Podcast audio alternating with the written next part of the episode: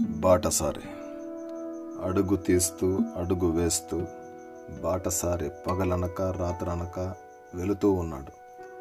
అతని ఆలోచనల వారధి మీద ఖచ్చితత్వంతో నడుస్తూ ధరికి వచ్చిన వాటిని అన్నిటినీ కాలరాస్తూ పయనిస్తూ ఉన్నాడు.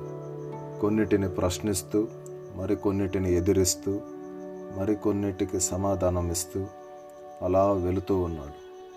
బహుదూరపు బాటసారి దూరాలను లెక్క చేయక ఋతువుల బొంతలలో ఇమిడిపోయిన జీవి.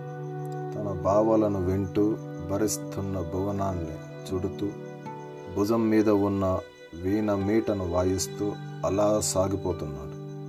మనోభావాల ఊగిసలాటల మధ్య ఎటు వెళ్ళాలో తెలియక ఒకచోట ఆగిపోయిన బాటసారికి పడమటి సూర్యుడు కనిపించి రమ్మని పిలిచాడు. అలా అస్తమిస్తున్న రవి వైపు వెళ్ళిన బాటసారి కిరణంలాగా మారి ఆఖరి వెలుగై మొదటి నక్షత్ర కాంతి అయి అలా మినుకు మినుకుమంటూ గగనంలో నిలుచున్నాడు.